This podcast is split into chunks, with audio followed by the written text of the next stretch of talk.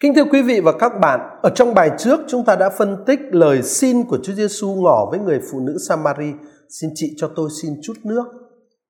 À, người phụ nữ Samari đã ngạc nhiên trước lời xin này của Chúa Giêsu. Ở trong bài phân tích này chúng ta tiếp tục phân tích cuộc đối thoại giữa Chúa Giêsu với người phụ nữ Samari trong các câu từ câu 10 đến câu 15 của trình thuật Gioan chương 4 câu 4 đến câu 44. À, và như thường lệ chúng ta sẽ phân tích từng chi tiết trong bản văn để từ đó bắt đầu ngộ ra hội ra cái ý nghĩa thần học mà tác giả sách tin mừng muốn nói với chúng ta.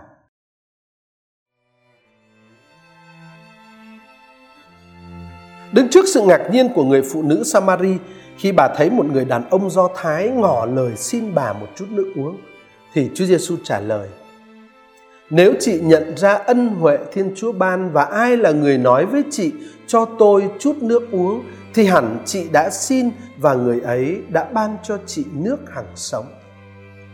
Người phụ nữ Samari đã ngạc nhiên hỏi Đức Giêsu: "Ông là người Do Thái mà lại xin tôi một người phụ nữ Samari cho ông nước uống sao?"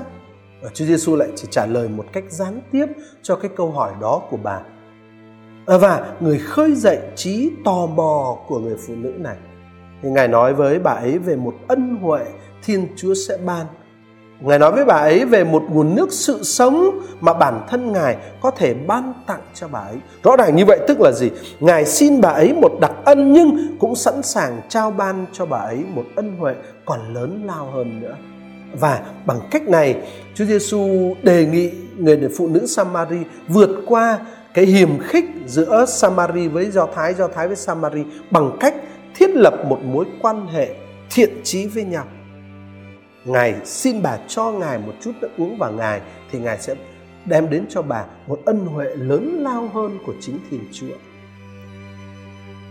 Ngay từ cái giây phút đầu tiên của cuộc gặp gỡ giữa Chúa Giêsu với người phụ nữ Samari, Chúa Giêsu đã cho thấy Ngài không phụ thuộc vào hoàn cảnh giữa xứ Samari và xứ Jude. Đức Giêsu không chấp nhận cái sự chia rẽ do các hệ tư tưởng, đặc biệt là các hệ tư tưởng về tôn giáo, gây ra giữa nhân loại và ngài cung cấp một cái gì đó vượt trội hơn cái tư tưởng tôn giáo và các, nói riêng và các hệ tư tưởng nói chung ngài cung cấp ân huệ của thiên chúa Ân huệ của Thiên Chúa không phân biệt giữa người này với người khác, bởi vì sao vậy? Bởi vì tình yêu của người được gửi đến là cho toàn thể nhân loại, chứ không chỉ cho dân Do Thái hay chỉ cho dân Samari. Cái quà tặng của Thiên Chúa, thực ra, thưa anh chị em, là chính Chúa Giêsu đấng đem lại ơn cứu độ cho mọi người và là nguồn gốc của của của sự sống. Chúa Giêsu có thể cung cấp nước hằng sống trào tràn cho tất cả chúng ta và ở đây ngài sẵn sàng cung cấp nước hằng sống trào tràn ấy cho người phụ nữ Samari. Chúa Giêsu tỏ ra rõ, rõ ràng ở đây ngài không có thành kiến nào. Đối với ngài chỉ có một mối quan hệ quan trọng là mối quan hệ liên vị giữa người với người được thể hiện qua việc cho và nhận. Chúa Giêsu xin người phụ nữ cho người chút nước uống và người người sẽ ban cho người phụ nữ ân huệ là chính sự sống, là nước hàng sống. Người phụ nữ được mời gọi đi vào trong cái mối tương quan cho và nhận đó thế nhưng mà người phụ nữ lại chưa nhận ra ân huệ của thiên chúa ở đây chúng ta thấy xuất hiện chủ đề về sự nhận biết hoặc là không nhận biết cái chủ đề về sự nhận biết hay không nhận biết là một chủ đề thường xuyên xuất hiện ở trong lời rao giảng của ngôn sứ Hôse. Ví dụ như ở trong Hôse chương 4 câu 1, quả thật trong xứ này chẳng có tín thành, chẳng có ân nghĩa, cũng chẳng có sự hiểu biết Thiên Chúa. Ê, chủ đề về sự nhận biết hay không nhận biết này chúng ta còn thấy xuất hiện trong rất là nhiều chỗ khác ở trong sách ngôn sứ Hôse ví dụ Hôse chương 4 câu 6, chương 6 câu 6, chương 8 câu 2 chính cái hậu cảnh tư là tư tưởng của ngôn sứ Hôse đó uh, uh, là một yếu tố rất đáng chú ý ở đây và khi chúng ta chú ý đến hậu cảnh tư tưởng ngôn sứ Hôse như vậy chúng ta sẽ hiểu rõ hơn ý nghĩa thần học mà tác giả tin mừng Gioan muốn trình bày qua câu chuyện về người phụ nữ Samari này. Thế vì chưa nhận ra cái ân huệ của Thiên Chúa, chưa nhận biết ân huệ của Thiên Chúa mà Chúa Giêsu đang mang đến cho nhân loại khi Ngài nói đến nước hàng sống. Cho nên người phụ nữ ở đây vẫn chưa thể nhìn xa hơn cái giếng nước vật chất cụ thể ở trước mặt.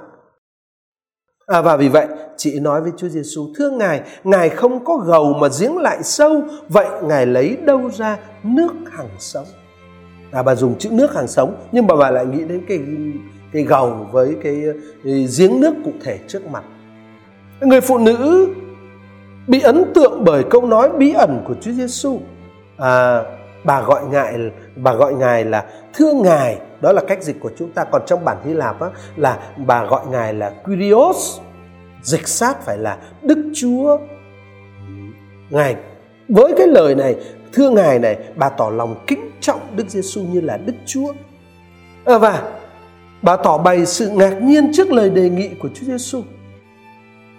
Ngài không có gầu mà giếng lại sâu vậy, làm sao Ngài lấy được nước hàng sống? Người phụ nữ Samari đã không biết đến một thứ nước nào khác ngoài nước giếng này. Và bà thấy rằng Chúa Giêsu thì lại không có đủ dụng cụ cần thiết để có thể múc lên nước từ giếng này. Và bà hỏi, từ đâu Ngài có thể lấy được nước sự sống mà Ngài đang hứa hẹn? Sự kinh ngạc của người phụ nữ Samari ở đây cũng giống như sự ngạc nhiên của ông Nicodemo là một bậc thầy Do Thái trong cuộc gặp gỡ với Chúa Giêsu ở Gioan chương 3. Ở trong cả hai trường hợp, trường hợp ông Nicodemo và trường hợp của người phụ nữ Samari ở đây, trong cả hai trường hợp, nước hay thần khí là cái đề tài được đề cập. Ở trong uh, trường hợp của ông Nicodemo sẽ là Gioan chương 3 câu 5. Để hiểu rõ hơn ý tứ của tác giả Gioan, chúng ta nên so sánh phản ứng của người phụ nữ Samari với phản ứng của ông Nicodemo ở Gioan chương 3. Ông Nicodemo đã không thể hiểu được lời tuyên bố của Chúa Giêsu rằng bạn phải được sinh lại từ trên ca là tuyên bố được nói ở chương 3 câu 3 câu 7. Ông Nicodemo quan niệm sự sinh lại này theo nỗ lực của chính mình và kết luận là điều đó là không thể già như tôi rồi, làm sao có thể chui vào lòng mẹ mà sinh ra. Ở cái sự sinh lại đó, nó phụ thuộc vào chính ông, vào nỗ lực của chính ông. Và trong cái cái cách hiểu như vậy đó, thì ông ờ, không thể không thể làm sao nuốt nổi, không hiểu được cái lời tuyên bố của Chúa Giêsu anh phải được sinh lại từ trên cao. Ông Nicodemo đã không biết một con đường nào khác ngoài luật Môsê ông cũng không biết về những con đường khác có thể làm cho con người nên hoàn thiện ngoại trừ một con đường duy nhất trong quan điểm của ông à, với tư cách là một nhà lãnh đạo do thái đó là tuân thủ luật Môse chỉ có tuân thủ luật Môse người thì người ta mới có thể nên hoàn thiện. Cho nên khi Chúa Giêsu nói đến một con đường khác đến một cuộc sinh hạ mới thì ông có thể hiểu được. Vậy ở đây một cách song song, thế người phụ nữ Samari cũng vậy. Người phụ nữ Samari không biết đến một thứ nước nào khác ngoài nước giếng Jacob. À, và nước rịa và giếng Jacob này lại như chúng ta đã phân tích với nhau trong những bài trước lại là hình bóng của luật Môse tức là người bà người phụ nữ này cũng không biết đến một nguồn mạch nào khác một nguồn mạch khác của đời sống tâm linh của đời sống tôn giáo và làm nên giá trị của con người ngoài luật Môse và bà nghĩ rằng nước phải được khai thác. Cái sự hoàn thiện phải được uh, thực hiện và trở thành thực tế trong đời sống bằng nỗ lực của con người. Bà không biết hoặc không hình dung ra được một ân huệ nhưng không đến từ thiên chúa. Và như vậy tức là cả ông Nicodemo trong Doan chương 3 lẫn người phụ nữ Samari trong Doan chương 4 là cả hai người vốn chỉ quen với luật Môse thì đều không quen với cái ý tưởng về một sự nhưng không một sự miễn phí. Cả hai người đều không biết đến tình yêu của thiên chúa. Họ chỉ chú tâm đến luật và việc tuân giữ luật. Chính ở trong cái cái cái cái cái cái cái nhìn đó mà uh, trong cái cách hiểu đó mà càng ông Nicodemo lẫn người phụ nữ Samari đều lấy làm lạ lùng cái và không hiểu được cái lời của Chúa Giêsu lời của Chúa Giêsu thế ở trong cái cái cái cái ờ, sự không hiểu như vậy, người phụ nữ nói tiếp, chẳng lẽ ngài lớn hơn tổ phụ chúng tôi là Jacob, người đã cho chúng tôi giếng này? Chính người đã uống nước giếng này, cả con cháu và đàn gia súc của người cũng vậy.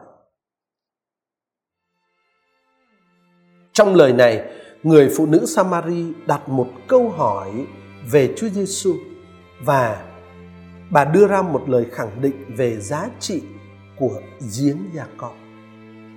Trước hết bà đặt câu hỏi, chẳng lẽ ông lớn hơn tổ phụ chúng tôi là Gia-cóp? Khi đặt câu hỏi này, người phụ nữ Samari có tỏ vẻ hoài nghi. Nhưng mặc dù vậy, bà vẫn để ngỏ một khả năng trước dưới dạng câu hỏi chứ không phải một câu khẳng định.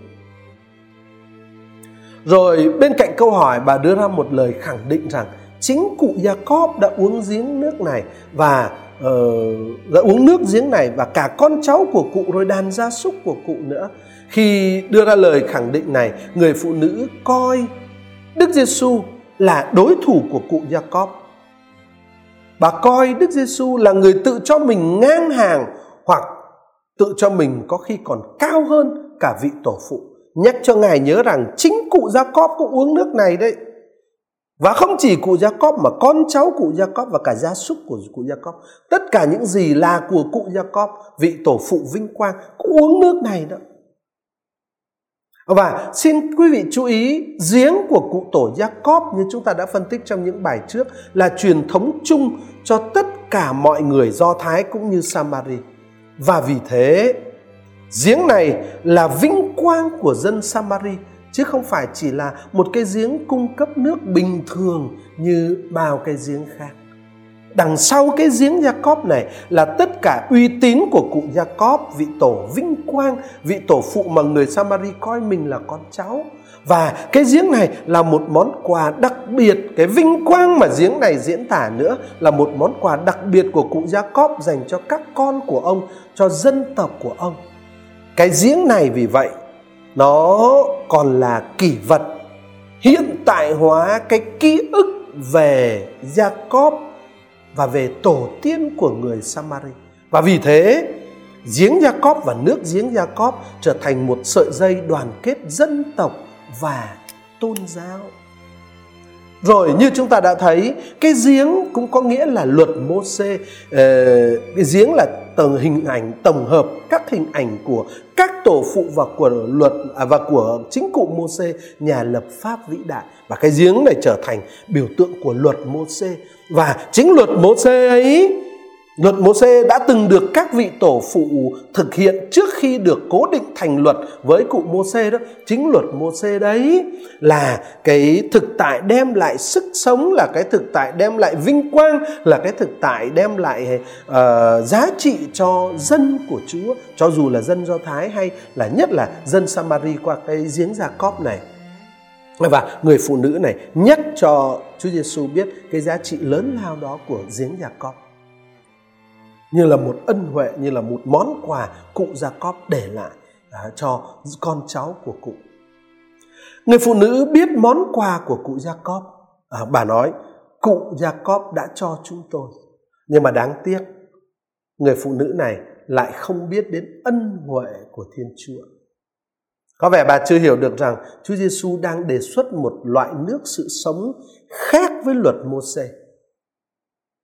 Có lẽ bà chưa hiểu được rằng trong với Chúa Giêsu đó thì có một nguồn nước khác với luật Môse. Bà chưa hiểu đúng. Cho nên bà nhắc Chúa Giêsu rằng à, cụ Jacob chính cụ Jacob và con cháu cụ Jacob uống nước giếng này. Thế đối diện với cái sự chưa hiểu đúng của người phụ nữ Samari đó, Đức Giêsu trả lời: Ai uống nước này sẽ lại khát, còn ai uống nước tôi cho sẽ không bao giờ khát nữa.